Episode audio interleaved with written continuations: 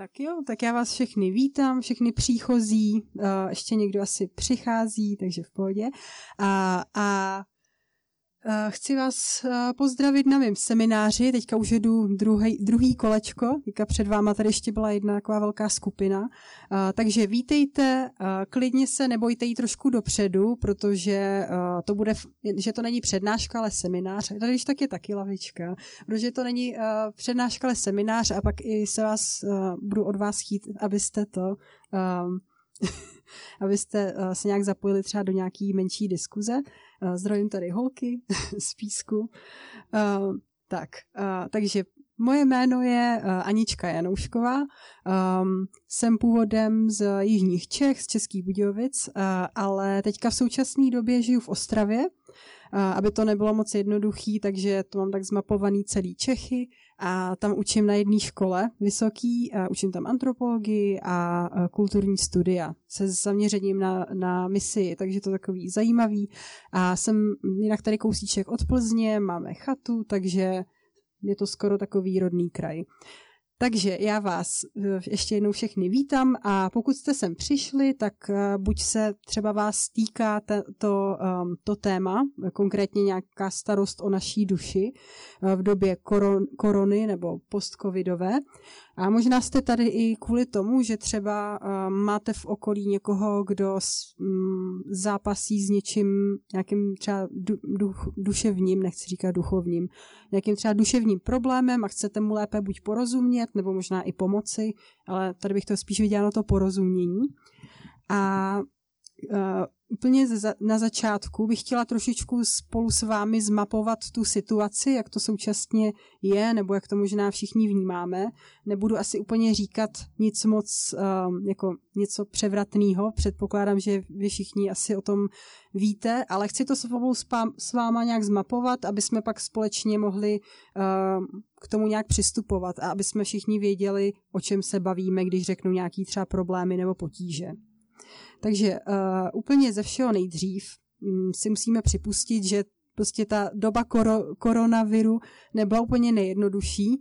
Uh, nás všechny to nějak poznamenalo a možná i poznamená, protože nevíme, jak se to bude vyvíjet. Třeba loni jsem byla na Unitedu a to jsem, um, byla jsem loni na Unitedu a stačilo mi jenom, že jsem měla roušku. Dneska jsem přišla, už jsem musela ukázat svůj očkovací průkaz, takže ještě Bůh ví, jak se to bude vyvíjet a kam se to posune. A my všichni jsme zažili nějaký, dejme tomu, otřesy. A já jenom chci eh, říct, že když, použi- když prožíváte něco stresového, tak uh, ten stres způsobují nejenom negativní události, ale můžou to být i nějaký, dejme tomu, pozitivní. Jo? Třeba um, ke stresu může přispívat, já nevím, třeba ztráta nějakého člověka, nějaká dlouhodobá nemoc. Možná k tomu může přispívat, já nevím, změna bydliště, nebo že se přesunete do, do nového bydlení nebo nového města, že změníte školu a nebo jste izolovaní, ale zároveň i pozitivní věci můžou být stresové, jako třeba svatba, po případě, mm, já nevím, že změníte kolektiv nebo mm, začnete chodit třeba do nové církve, do nového kolektivu. Takže jenom tím chci uh, ukázat, že um, různé věci na nás působí stresově. A možná si můžeme to třeba bagatelizovat nebo jako mluvit o těch věcech, že to nic není, že to je jenom chvilkový, že to zvládnem, ale ono se to může postupně naakumulovat, prostě nahromadit a z té kuličky, co se pak nahromadí, může být takový docela uh, těžký olovo, železo, který nás uh, stahuje uh, k zemi. Takže jaký byly teda ty stresové faktory, o kterých mluvíme, co jsme zažili a možná zažíváme a i budeme zažívat? Takže budu se bavit hlavně o emoc, nějakých emocích, po případě stavu nebo rozpoložení psychiky. Tak za prvý asi všichni se shodneme, že mm, proží, nebo možná prožíváte nějaký pocit ztráty, ať už je to ztráta někoho blízkého, já nevím, moje sestra pracuje na, um, moje sestra pracuje na infekčním oddělení uh, jako doktorka, takže mám ty příběhy o covidu a, a různýma ztrátách jako z první ruky. A uh, Jenom jsem chtěla říct teda, že pravděpodobně máme nějaký pocit ztráty. Jo? Blízcí, může to být i ztráta zaměstnání, nebo to může být i uh, třeba, dejme tomu, ztráta nějakých uh, koníčků, který, nebo nějakých aktivit, které jsme dřív dělat mohli a teď nemůžeme. Takže to vede k izolaci třeba. Potom můžeme zažívat takový uh, zajímavý fenomén uh, a to nudu. Tak nudu určitě znáte všichni, ale myslím si, že ta covidová nuda byla ještě trošku o level výš. A prostě když vám je sebráno všechno to, co normálně dělat můžete, jakože třeba když se nudíte, tak normálně byste šli si někam nakoupit, nebo já nevím, byste šli ven, nebo byste šli na pivo, někam do hospody, nebo do, do baru, nebo já nevím, jo, nebo prostě z, z mládeží někam.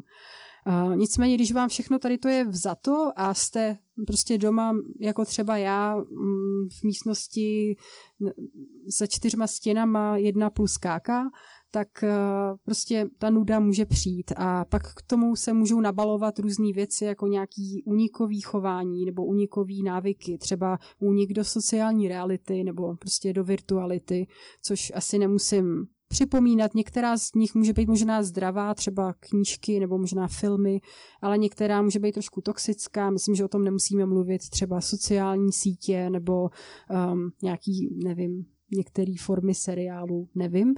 Každopádně uh, ta nuda uh, může vést k uh, útěku z reality a je docela zajímavý. Um, Tomáš Sedláček, jestli ho znáte, řek, má takový zajímavý rozhovor pro Reflex a tam říká, že uh, je zajímavý, že prostě 95% třeba u teenagerů je strávený prostě ve virtuální realitě. Vlastně vůbec není strávený v tady tom světě, což je docela fascinující, když se nad tím zamyslíte, to je jak z nějakého Matrixu, že prostě většinu času dne prostě strávíte někde v neexistujícím ale zároveň existujícím prostor, prostoru. Tak to mi přišlo fascinující a to přesně může, z toho, to může pramenit z toho, že třeba zažíváme nudu.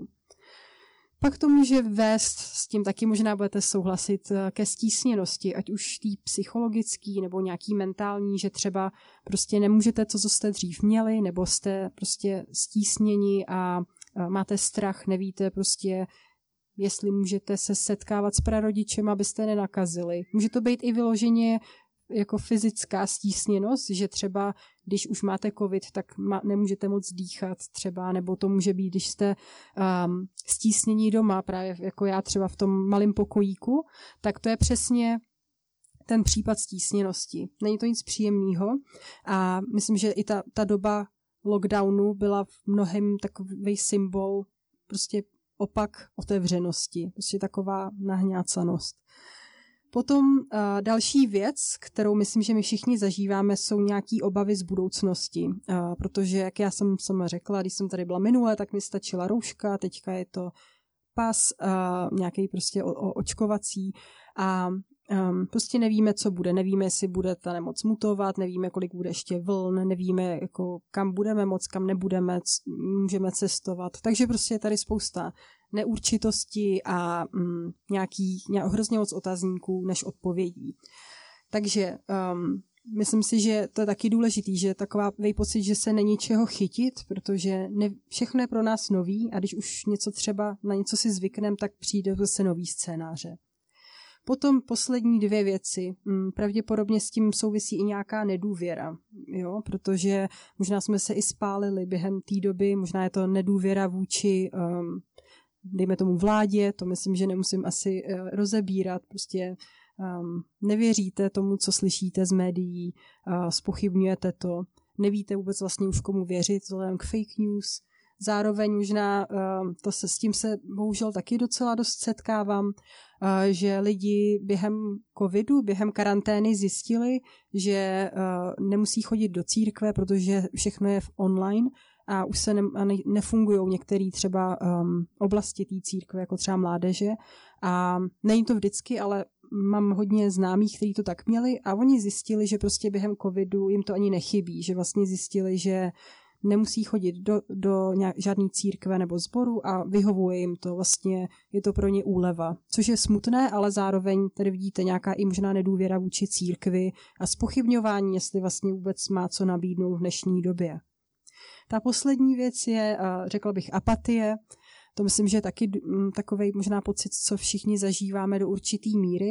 Ten nějaký pocit, že se nic nezmění, že věci ne, nikdy nepřijdou do normálu, že když se koukáte na film a nikdo tam nenosí roušku, tak vám to přijde úplně jako sci-fi. Um, nebo nějaký prostě dlouhodobý pesimismus. Takže to si myslím, že taky možná mm, vás nebo nás minimálně mm, definuje. Možná je to pokles o zájmu o nějaké aktivity. Pokud jste třeba pracující nebo používáte třeba ve vaší mládeži Zoom, tak určitě víte, že už k tomu jsou taky docela odpory, že už to nechcete používat, že už toho bylo dost. Takže nějaká prostě apatie a nějaký dlouhodobý pesimismus. A z toho všeho pak pramení to, um, o čem, o čem vlastně i ta přednáška bude.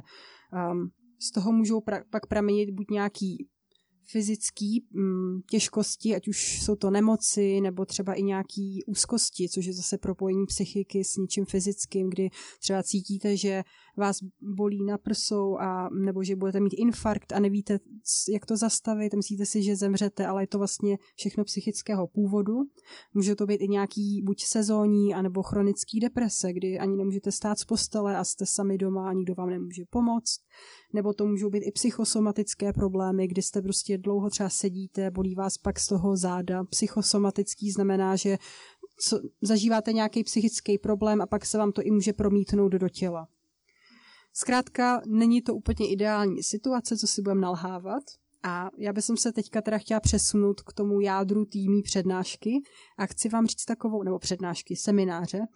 Představme si, že jsme někde třeba v kavárně na kafi, že to je takový víc familiární. Um, já chci teďka říct takovou metaforu, nebo bude se to všechno odrážet do takové metafory a já to mám moc ráda, tady ten styl, protože mi to přijde takový poetický způsob, jak něco komunikuju a ta metafora je, dejme tomu, příběhová. Myslím si, že i třeba, nepře, nepřirovnávám se k Ježíši, ale Ježíš taky při, hodně používal podobenství. Myslím si, že možná i z tady toho důvodu, že to může ke každému promlouvat trošku jinak. Jo? Že mm, mám nějakou metaforu, příběh a chci, aby vy všichni tady z vás se k tomu nějak postavili. Věřím, že každý z vás se na tu metaforu bude dívat možná trošku jinak. Jo, takže to určitě jako nepaušalizuju, nebo uh, to, co řeknu, mm, ty přirovnání nemusí být vyloženě pro vás, ale zároveň můžou a můžete se k tomu stahovat každý trošku jinak. A já chci mluvit um, o, já jsem teda řekla, že se budeme bavit o naší duši jako o zahradě, po, po případě nějakých rostlinách, jako živým organismu. A chtěla bych úplně ze všeho nadhodit uh, pojem sezónnosti nebo nějaký, nějakých cyklů, po případě období. A Eh, chci jenom vyzvědnout vlastně to, ta potřeba nebo uvědomění si, že jako žijeme v Čechách, kde je to hezky vidět, kdy prostě život je plný období. Jo? Třeba i cykli, myslím si, že i cykli, cykli, ne cyklisticky, cyklicky se opakujících. Um, a já jsem si tady to uvědomila, když jsem byla v Izraeli, což bylo před, ještě samozřejmě předtím, než vypukl covid. A byla jsem teda v Izraeli a byla jsem tam zrovna, když bylo jaro, což je úplně nejkrásnější období v Izraeli, doporučuju, protože tam všechno rozkvétá. A je docela zajímavý, že i třeba v Bibli, hm, nevím, jak kdo všechno tady uh, zná Bibli, nebo jestli jste věřící, ale v Bibli hned na začátku v první knize Tory um, se píše o, o zemi, nebo pardon, druhé, Exodu se píše o vyvedení z Egypta a Bůh tam zaslibuje um, zemi, zemi zaslíbenou, vybojovanou a ta země zaslíbená je taky, jinak se tomu i říká, že země oplývající mlékem a medem a to je přesně o čem mluví uh, ten hospodin k Mojžíši. Ta země oplývající medem a, a mlékem, nebo ta země zaslíbená, to je přesně Izrael na jaře. Takže to může být buď metafora jako věčného jara, anebo metafora, nebo prostě konkrétně prostě uh, fíkový um, syrup, ne, pardon, datlový syrup a kozí mléko. Takže na jaře opravdu ten Izrael krásně kvete, je tam plno života a doporučuji tam jet v tady, tý, době. A ty Izraelci prostě ví, jak s tím, jak s tím nakládat. Dokonce i um, Egypt v té uh, hebrejštině se říká Mizraim, což znamená doslova jako úzké, o, úzké oblasti, úzké území. Takže i vidíte, že prostě ten Egypt je v porovnání s tím Izraelem ne až tak úrodný. Takže to pro zajímavost, prostě i ty Izraelité věděli, že život má období a třeba se i opakující a je důležitý s tím pracovat. A ty Izraelité, i když je prostě zima, nebo i když je léto, kdy je prostě mm, všechno je suchý, jo, tam je úplná poušť, tak, um, tak i když je léto nebo když je zima, tak oni ví, že přijde to jaro, což myslím si, že je důležitý i pro tu naší analogii. Prostě ty Izraelité vědí, že to, ta sezóna, v které jsou, je jenom na chvilku. Jo? A já vám i přečtu, to je dokonce, hm, zase teďka se skočíme do první uh, knihy Tory Genesis, kdy hospodin promlouvá k Noémovi. Já nevím, jestli znáte ten uh, příběh o Noémovi Arše, um, jak um, prostě tam potopa, pak přiletí holubice jako symbol naděje a uh, Bůh říká Noémovi, že už ne, nesešle takovouhle uh, potopu po druhý, jo, že, um, že um, bude vdít nad tou zemí pomyslně a říká, já to doslova cituju, a tady to je důležitý, že hospodin nebo Bůh um, tady to neříká jako výstrahu, ale jako, um, dá se říct, dar, nebo je to prostě, je to zaslíbení. On říká, cituju, Sedba i žeň, a chlad i žár, léto i zima a den i noc nikdy nepřestanou po všechny dny země. To přečtu ještě jednou. On, on říká Noémovi, sedba i žeň a chlad i žár, léto i zima a den i noc nikdy nepřestanou po všechny dny země. Takže tady vidíte, že Bůh nejenom jako varuje, ale Bůh eh, naopak jako dá se říct, nevím, jestli úplně žehná, ale zaslibuje to, že tady budou různý období, které se budou třeba cyklicky ob, mm, střídat, noc a, noc a den, chlad a teplo a různý období a je to důležitý a dobrý a musíme vědět, jak s tím, mm, jak s tím nakládat. A já se teda přesunu, protože nemůžeme přece jenom moc cestovat, tak se přesuneme z Izraele do našich pokojů, do našich domů, protože tam musíme trávit většinu času. A chci se přesunout k mým pokojovým rostlinkám, jo, protože co si budem nalhávat, um, je to taky dost terapeutický a doporučuji vám pořídit si pokojové rostlinky, hodně mě zachránili během covidu. Tak, um, a co teďka s váma se chci podělit o tom, co mě naučili ty pokojové rostlinky, protože to je hodně a teďka právě přichází ta smršť metafor, jo, tak um, to se mnou vydržte. Uh, za prvý, úplně první bod, který mě naučili kitky, je, že si je musíte uh, dobře nastavit um, do, do toho pokoje. Musíte jim najít správný místo, protože jinak jim můžete i ublížit. Já jsem si takhle jednou pořídila fíkus, elastika, krásná květinka, eh, rostlina, kytka. A byla jsem nadšená, dala jsem si to do takového koutu, kde jsem si myslela, že bude vypadat fakt jako honosně a hezky. No a um, třeba za dva týdny později uh, začaly ty listy dost opadávat, řekněme. Prostě po dvou, po dvou týdnech z nich byla taková kostra dřevěná. A já jsem si říkala, jako, co to je, tak jsem se to snažila nějak zachránit. I um, na Google mi nějaký, um, nějaký zahradníci radili, že té kytce mám zpívat, že to prý pomůže, tak jsem to zkoušela, taky to nepomohlo.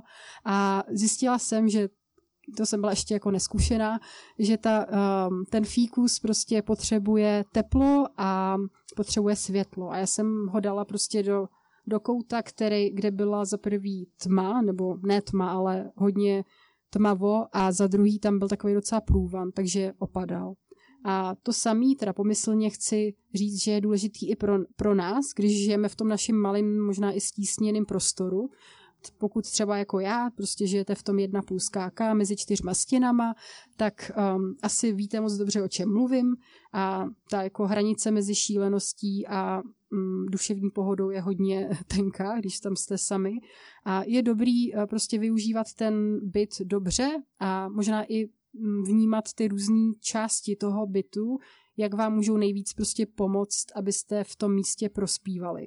Takže já třeba, a taky možná vám neříkám úplně něco extra novýho, protože, protože um, jako myslím si, že vy to možná taky děláte, uh, je dobrý, uh, já třeba když, protože pracuji z domova, jo, mám home office, takže moje, můj pokoj je zároveň moje um, kuchyně, je to moje ložnice, je to moje pracovna, je to moje studovna, je to můj obývák, prostě všechno v jednom. A občas jako rozdělovat ty věci, kdy je čas dělat něco, je hodně složitý. Takže já mám takový třeba pravidlo pro sebe, že když, mm, když pracuju, tak jsem jenom u stolu a mm, u toho stolu nesmím jíst, u toho stolu nesmím se dívat na filmy, potom když se dívám třeba naopak na filmy nebo prostě si čtu nebo odpočívám, tak to dělám jenom na gauči a pak v posteli jenom spím. Snažím se tam netahat si mobil, ne, snažím se tam netahat notebook, zkrátka snažím se jako nějak zachovávat ty různé sféry v tom bytě a vědět, že já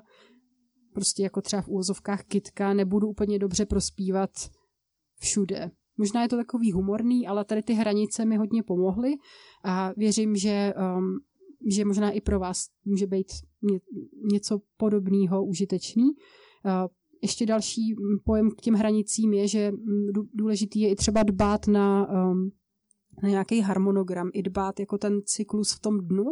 A i třeba, když jste noční sovy, tak uh, pořád si myslím, že můžete mít režim, že to neznamená, že jako prostě půjdete spát třeba pozdě, ale vždycky si dopřejete těch sedm hodin spánku. Takže hranice a obecně jako dodržování nějakého toho harmonogramu je určitě dobrá věc, pokud furt trávíte čas v jednom prostoru.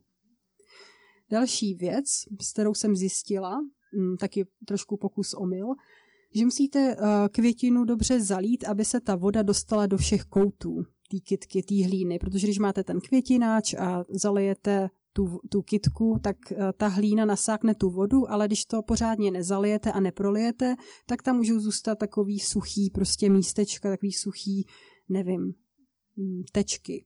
A to pak může postupně jako spíš té eh, kytce uškodit, než prospět. A já bych to i přirovnala, když třeba zažíváte teda nějaký ty buď těžkosti nebo stresové situace. Um, teďka možná mluvím spíš o těžkostech, které jsme se vyjmenovali, ať už zažíváte ztrátu nebo možná nějaký i deprese nebo úzkosti, tak um, možná znáte z psychologie takový známý, prostě taková známá poučka, že je pět, uh, pět fází Eh, truchlení v úvozovkách. Možná truchlení je takový velký slovo, ale dejme tomu, že zpracováváte třeba t- tu ztrátu nebo smutek v pěti fázích. Já vám je vyjmenuju, mm, někteří z vás to pravděpodobně už znají, ale uh, ta první část je popření, která většinou naskočí, když, když truchlíte nebo když se vyrovnáváte s ně, něčím těžkým. To znamená, že snažíte Hlavně jako třeba nejlepší příklad jsou pacienti, kterým byla třeba diagnostikovaná rakovina, řeknou, to, mm, to mě se netýká, to není problém, to určitě nebude ono, mm, to já, já jsem přece zdravá, to mě se to netýká. Takže takový to popírání, snaha prostě utéct před tím problémem možná. Ten druhá fáze je hněv, kdy prostě jste naštvaní, kdy buď naštvaní na sebe, možná naštvaní na Boha, naštvaní na svého lékaře, naštvaní na okolí, můžete si možná na vládu nebo na svět a um, prostě je to intenzivní prožitek něče, nějaký možná nespravedlnosti nebo jste na, prostě naštvaní. Potom ta třetí fáze je takzvané smlouvání, což myslím, že nám třeba jako, nevím, jestli jste všichni tady křesťaní, ale myslím, že křesťanům to jde extra dobře, smlouvání hlavně s Bohem, kdy pokud jste s ním v nějakém jako pravidelnějším kontaktu, tak eh, když je prostě problém a když um, už jste se dostali tím po, přes to popírání a hněv, tak možná máte tendence smlouvat, že třeba bože, když tohle mi dáš, nebo když tohle vezmeš, tak já tohle. Nebo uh, když budu víc cvičit, tak si myslím, že zhubnu a budu se cítit líp. Ale prostě takové smlouvání, že něco děláte, ale neděláte to, protože chcete, ale protože doufáte, že za to třeba něco dostanete pomyslně. Jo, takže, nebo možná i té nemoci můžete, s tou nemocí můžete smlouvat. A ta další fáze jsou deprese, mm, nebo je deprese, což není vyloženě ty, ty jako um, medicky stanovený deprese, ale spíš ta fáze prostě apatie, kdy už je vám to jedno, nemáte na to sílu s tím bojovat. A ta poslední část je uh, smíření, což je ideální prostě zakončení toho, toho cyklu.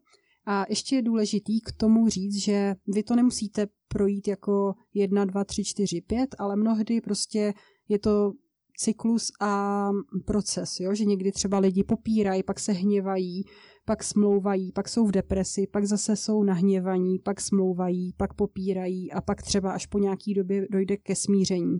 A co na tom chci demonstrovat je, že uh, není dobré tady ty fáze přeskakovat a opravdu si to prožít, jako i když to není příjemný, tak uh, myslím si, že ve větším měřítku to pak přinese to smíření. A stejně jako s tou vodou, prostě je důležitý to pořádně jako nechat sebou prolít a ten proces nechat sebou prostoupit, ať tam nezůstane um, suchý místo. Třetí bod, co mě naučili ty moje pokojové rostliny. nechat tu vodu opravdu dobře okapat, protože když vy to teda prolejete, tu hlínu, a když ji prostě necháte stát tu kitku s těma kořenama v té nádobce, kde je plno vody, tak se může stát, že ty kořeny prostě začnou hnít, což se může, protože tam prostě ta vlhkost a, může to spíš té kytce ublížit.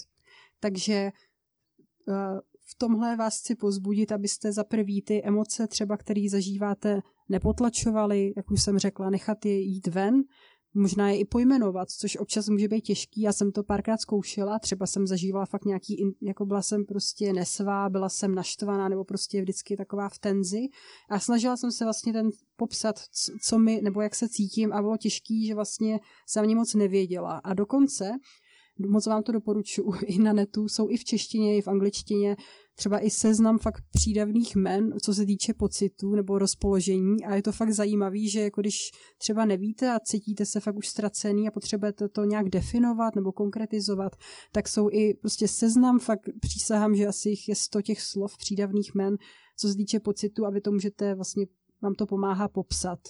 A je zajímavý, kolik slov existuje pro naše třeba i negativní pocity. Tak to jsem chtěla říct, že taky může pomoct. Prostě to definovat a nechat to sebou prostě protéct a zároveň uh, na tom neulpívat. Um, možná se může stát, že během když máte prostě, když jste v tom lockdownu, nebo jste v izolaci, nebo prostě řešíte nějaké těžkosti, tak mnohdy, když jste i třeba sami se sebou, tak se může stát, že na vás začnou přicházet myšlenky třeba z minulosti, nebo nějaký třeba uplynulý křivdy, nebo nějaký nevím, dejme tomu zahořklo z minulosti nebo neodpuštění a dožené vás to dřív nebo později um, a je důležitý s tím vypořádat a zároveň nad tím neulpívat, jako ta kytka v té v tý vodě, která pak akorát mm, bude mít potom kořeny, který schnijou.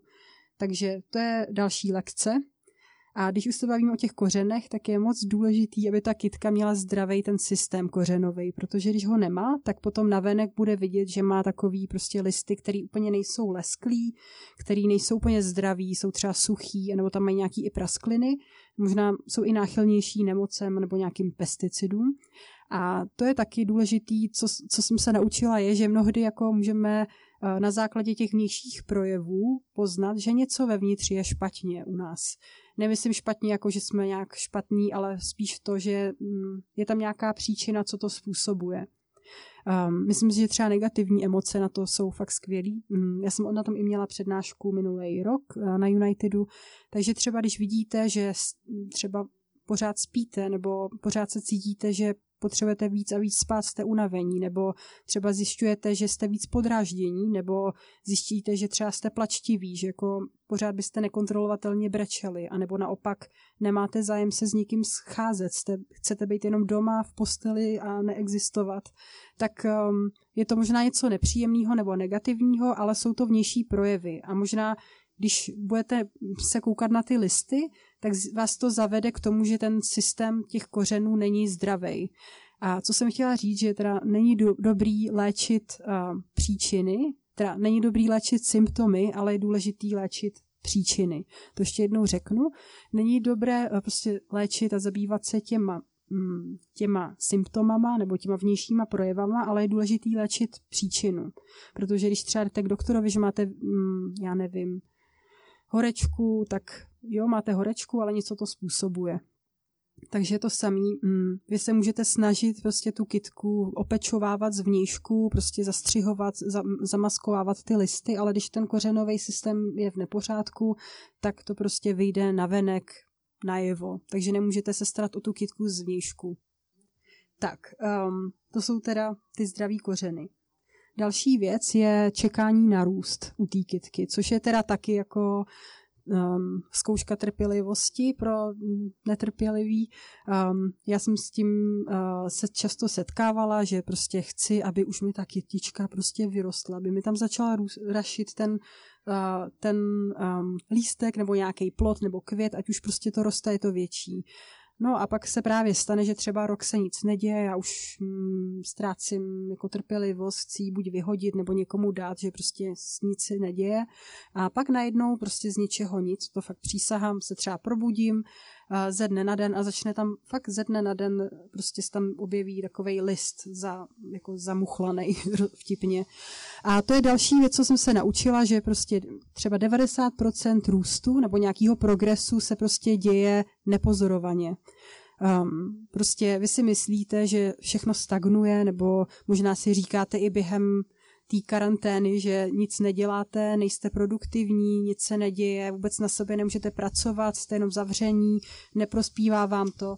Ale um, moc, je moc, moc dobře možné, že uh, právě probíhá prostě to období růstu, kdy v té kytce se prostě hromadí ten růstový hormon a um, a začíná se to tvořit, ten list, který, ten zárodek, ale všechno probíhá prostě nepozorovaně uvnitř, vy to nevidíte. A pak to všechno je vidět v jednoho dne z ničeho nic, prostě navenek a začne to rašit ten nový život. A je to fakt odměňující pocit, ale zároveň to čekání je na dlouho. Takže pokud si myslíte, že nejste produktivní, protože jsem to říkala i vlastně minule na té přednášce, co teďka skončila, tak možná my, nevím, z jaký, pokud jste věřící, tak nevím, z jaký jste třeba denominace nebo církve, ale třeba lidé, hlavně protestanti, to mimochodem protestantismus uh, přispěl ke kapitalismu, prostě ty protestanti možná mývají, já jsem z CBčka, takže jako nesnažím se tam to nálepkovat nebo dělat z toho stereotypy, ale prostě v tom CB, dejme tomu, mají možná lidi sklony víc na výkonnost. Po případě možná pocit, že máte dělat něco, abyste byli dobří. Třeba musíte, pokud vám neroste mládež, pokud nemáte učedníky, tak, nej, tak něco je špatně. A nechci to jako úplně schazovat, ale na druhou stranu někdy prostě je období, kdy, kdy všechno spí a kdy třeba se děje ten růst nepozorovaně uvnitř. Takže to je ještě další věc, co jsem chtěla říct. Potom ještě poslední věc, co jsem se naučila. Když teda raší, nebo k tomu se pojí dvě věci. Za prvý, když raší nový list, tak je fascinující, jak jako ta kytka je chytrá, občas chytřejší než já, že prostě um, ona ví, že někde něco raší a nějaký list třeba odpadne, že už je suchý a žlutý, a tak ona pošle prostě z celý té kitky do toho jednoho konkrétního místa, co možná nejvíc té energie, živin a síly, aby ten lístek prostě nezahynul, či je náchylný různým jako nemocem a um, různým problémům ze začátku. A ona prostě jakožto celek, ta kitka pošle ty, ten růst a ty živiny a, a tu pomoc do toho jednoho lístečku což si myslím, že taky pro nás důležitý, že byť se cítíme, jako že jsme, a možná jsme reálně izolovaní a řešíme něco, ale je důležitý prostě na to nebýt sám. Ať už je tam jeden druhý člověk, tak už to je, že na to nejste sami a um, mně se líbí vždycky ta, ta metafora v církvi, že jsme vlastně tělo Kristovo a jsme tělo a máme údy. Tak ať už nad tím přemýšlíme jako tělo, že prostě ta, ta, ten zbor, tě, ty křesťaní, ta církev prostě má hlavu, má patu, má malíček, má nos, má zuby, uši a zároveň můžeme i nad tím možná přemýšlet i jako květina, jako ten systém, který je hezky propracovaný a když prostě tam něco raší, tak uh, ta pomoc, nebo když tam prostě něco je, dejme tomu, tak to jde k tomu, do toho jednoho bodu. Takže nej, není dobrý na to být sám a nejste na to sami. Um, a poslední věc je teda používat hnojivo ve správnou chvíli. Jo, to jsem se taky už naučila svojí lekci, že uh, prostě když je zima a snažíte se jako té kytce pomoct, ať roste a za, zahnojíte jí, prostě zalejte jí nějakým Uh, nějakým prostě tím růstovým uh, hormonem, přidáte to tam, tak uh, prostě když ta kytka není ve své fázi, kdy roste, tak neporoste. Po případě, když je třeba v zimě hodně často je jako hibernuje nebo spí a mm, ten růst prostě ne, mm, si nevydupete, možná trošku, ale jako rozhodně ne nějak moc a musí se tam přidávat právě v, do, v bodě, kdy je to období růstu pro tu kitku, což většinou bývá na jaře, možná v létě. Takže já jsem takhle už jednou taky mm, nehezky zabila kitku, už jenom díky tomu, že jsem prostě se snažila popohnat ten růst, když nebylo její období, prostě v zimě. A spíš jsem jí udělala škodu. A to samý jsem chtěla právě, chtěla jsem vás pozbudit, že um, možná si říkáte ještě jednou, že buď, se, buď chcete někomu pomoct a nevíte jak a prostě hm, snažíte se uh, tam posílat veškerou svou energii a možná zrovna je období, kde ten člověk musí jen tak být. A to chci říct, že ne vždycky je to o aktivitě, občas prostě je nej, to nejlepší, co můžete udělat, buď pro sebe, nebo i třeba pro toho druhého člověka, je jako nechat buď sebe, anebo nechat ho být. Prostě um, občas jen tak existovat je taky možnost a, a není to nic špatného. Nemusíte být prostě neko, nekonečně dlouho 24-7 produktivní um, a občas jenom prostě ta hibernace je taky aktivita a ten růst prostě se děje nepozorovaně. Tak já jsem, omlouvám se, že tady jsem s tou udělal takový trošku čapků v zahradníků v rok, po případě um, boře, Bořek stavitel ho, ho, Horsfucht, ale doufám, že víte, co jsem tím chtěla říct. Um, pravděpodobně jako většina z vás, ať už řešíte něco vážného, nebo prostě o někom víte, kdo něco vážného řeší, tak určitě vězte, že na to nejste sami a to není jenom nějaká planá fáze. Jo? Já s tím taky bojuju. A za prvý, um, když už jste tady na tom Unitedu, tak možná proč neskusit třeba nějaký ty por, to poradenství. Tady vidím um, mladé muže v modrém, uh, modrých tričkách, tak um, nesmějte se tomu, mladí muži. Uh, takže určitě toho můžete uh, využít. Já myslím, že oni budou rádi. Proč to nevyužít třeba nějaký vhled do té situace někoho staršího, moudřejšího, tak to vás chci zbudit, když už tady jste. A za druhý um, můžete mě napsat, kdybyste něco potřebovali řešit, i když jako nejsem odborník, takže mm, nevím, ale můžete mi napsat. Takže nejste na to sami. A teďka, protože uh, minulé ta skupina nebyla úplně tak výřečná na mikrofon, ale pak ve skupinkách byla velice výřečná, tak um, máme teďka přesně des, um, jo, přesně 10 minut. A já bych v, tý, v těch deseti minutách vás chtěla pozbudit, doufám, že vám to nevadí, jestli byste se nějak přirozeně, jak sedíte, mohli rozdělit do skupin, můžou to být dvojice, může to být tady šestice, jak chcete, nebo se můžete spojit. A jestli byste si společně mohli zodpovědět dvě otázky, abyste si ještě trošku zaktivizovali to, co jsme slyšeli, aby to nepadlo na, na hluchý ucho. Za prvý, která z těch, um, který z těch bodů pro vás nejvíc platí, jo, jako který z těch bodů je u vás, jako kdyby to bylo o vás. A za druhý, um, možná co vám během buď lockdownu, po případě, když se necítíte dobře, nejvíc pomohlo a naopak nepomohlo. Jo? Takže to jsou dvě otázky a ta jedna má ještě podbod, takže ještě zopakuju. Za prvý, eh, jaký z těch bodů vás nejvíce oslovil nebo se vás nejvíc týkal? A za druhý, když jste byli buď v lockdownu, nebo obecně, když jste izolovaní, nebo se necítíte dobře, tak um, co vám ze zkušenosti um, nejvíc pomohlo a naopak, co vám nepomohlo. Jo? Takže teďka máte 10 minut a já vám třeba tak um, před koncem řeknu a ještě to nějak formálně uzavří, uzavřeme. Tak jo, tak uh, slyším, že si máte co říct a pokud byste ještě byli jako uprostřed rozhovoru, tak určitě můžete pokračovat. Uh, nicméně tady to je z mé strany konec, tak já vám moc děkuji, že jste přišli, že jste se zúčastnili. Ještě jednou uh, vás chci pozbudit, pokud už to tady hezky začíná rokově žít. Pokud byste něco prostě prožívali, nebo třeba během toho, co jsem mluvila, se třeba ve vás něco probudilo a chtěli byste něco řešit, tak určitě využijte tady to poradenství. Myslím si, že to je fajn. Je to zadarmo a anonymní. A užijte si zbytek festivalu. Mějte se krásně a díky, že jste poslouchali a přišli.